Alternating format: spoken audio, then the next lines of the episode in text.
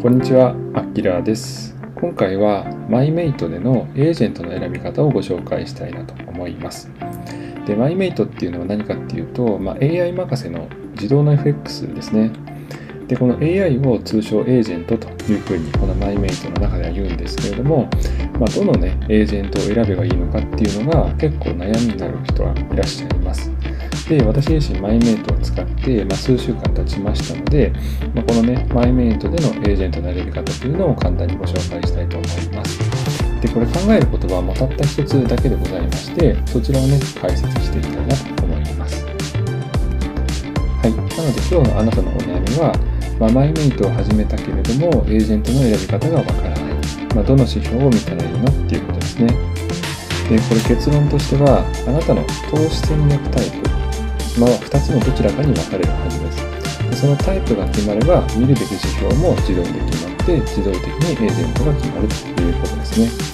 で、こちらを解説していきたいなと思います。はい。私自身は本業会社員でございまして、まあ、副業としてこういうふうに投資家とかブロガーとかクリエイターとして活動しています。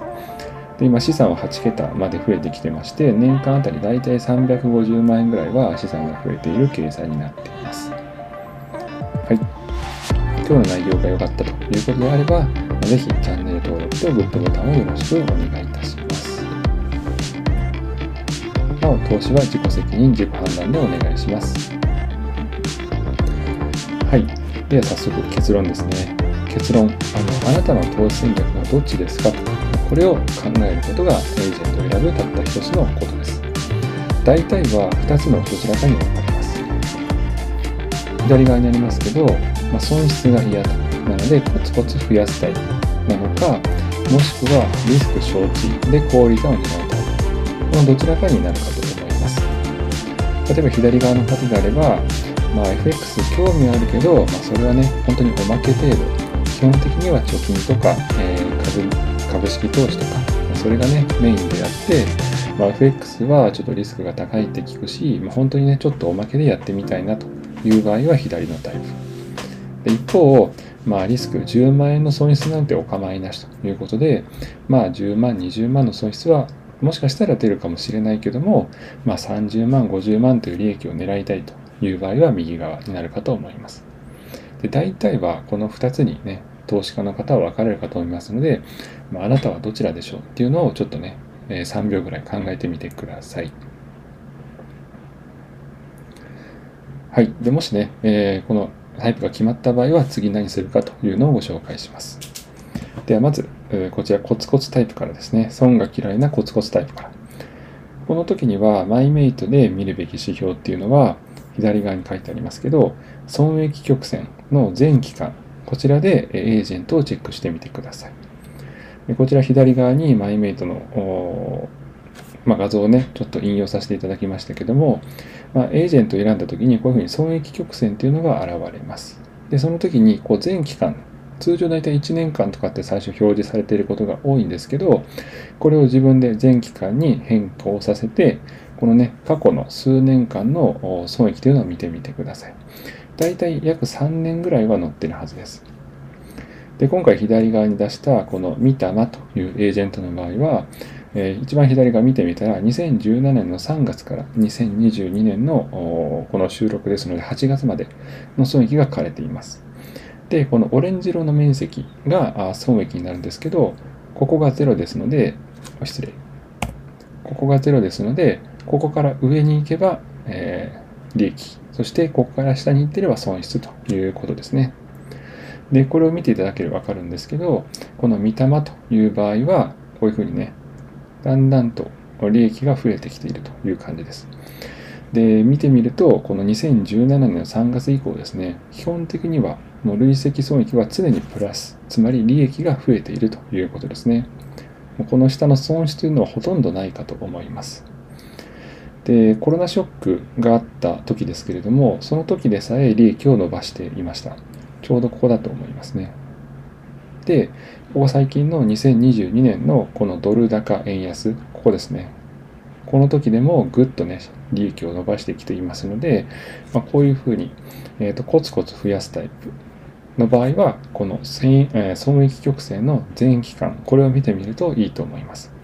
1年だけしか見ないと、まあ、1年はね、あの利益になっていても、もしかしたら2年前とか3年前には結構どっぷり損失を出しているエージェントっていうのもありますので、まあ、ここは全期間で見た方がいいかなと思います。なので、え損が嫌でコツコツ資産を増やしたいというタイプの場合は、各エージェントを見るときには、この損益曲線の全期間っていうのを見たらいいと思います。はい。で、一方ですね、え高リターンタイプですね。高リターンタイプの場合は、もう基本的にランキング上位のエージェントを見ればいいと思います。で、このチャーというエージェントですけど、これを見ると、ま、ここ1年の利益というのはすごいですね。これは、えーと、ドル円ですので、先ほどと同じように、えーと、ドル高、円安、まあ、そのトレンドに合わせて利益をね、ぐっと伸ばしてきています。ただ一方で、こういうふうに1年前、2年前、3年前ぐらいの損益というのを見てみると、このオレンジがね、下に来てますので、これは損失になっているということですね。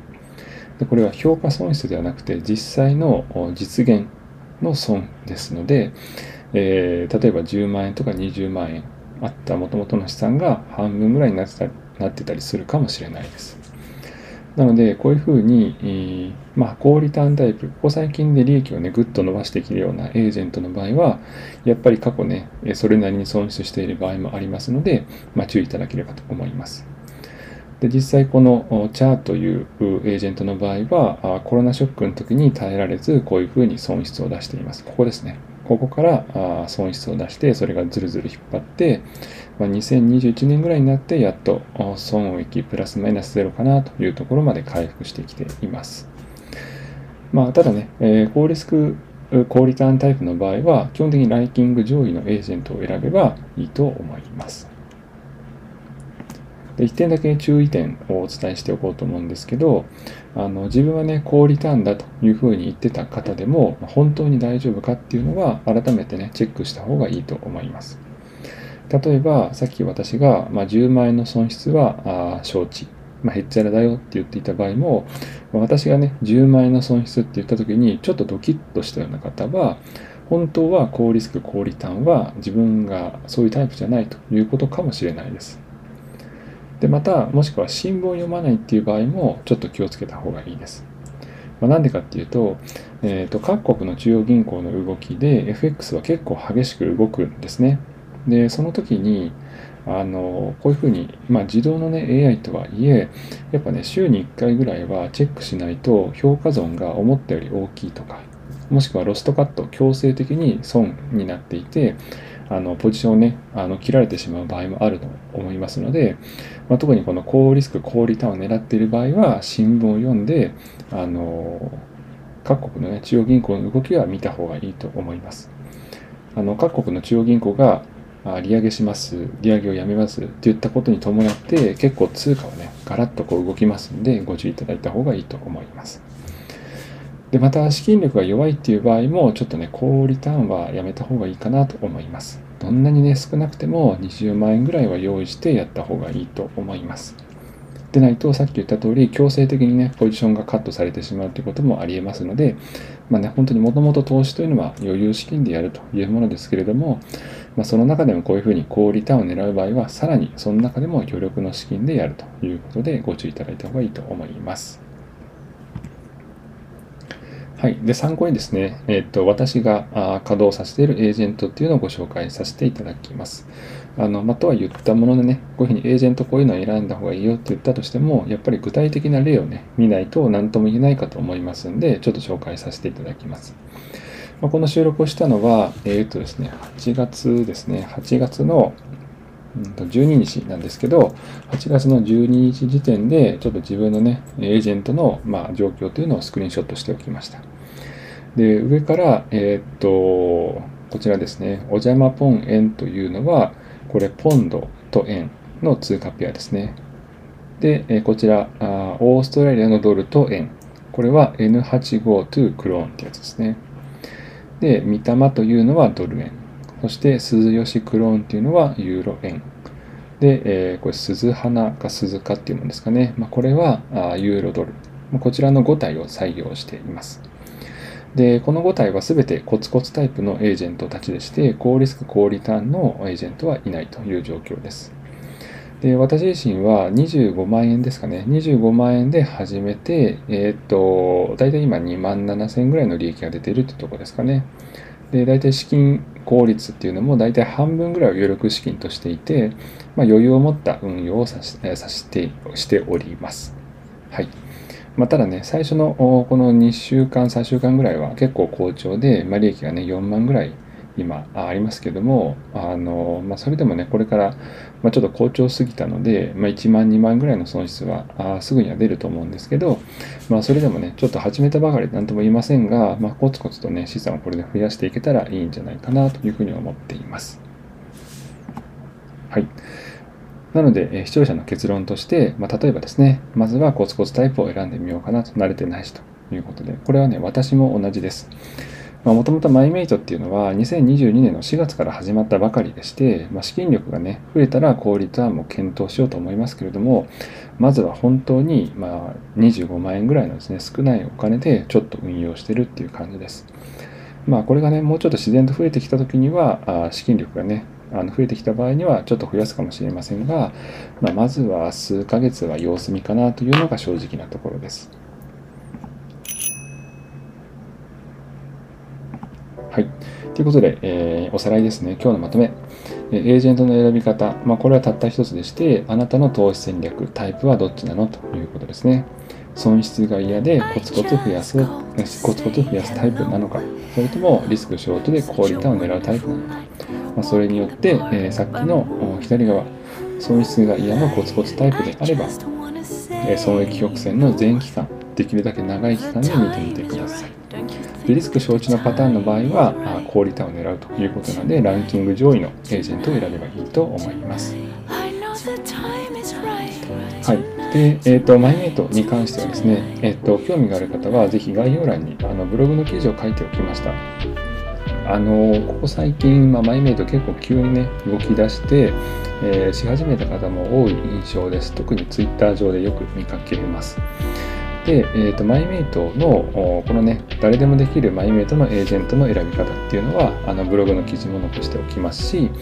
でまたこのマイメイトそのもののね始め方あの初心者でも始められる FX ということで、まあ、10分でできるマイメイトの講座解説の始め方というのを記事にしております。でえー実際ね、あの、マイメイトの運用実績っていうのも各 SNS やブログの方でも必ず公開していますので、ぜひご興味がある方は見てみてください。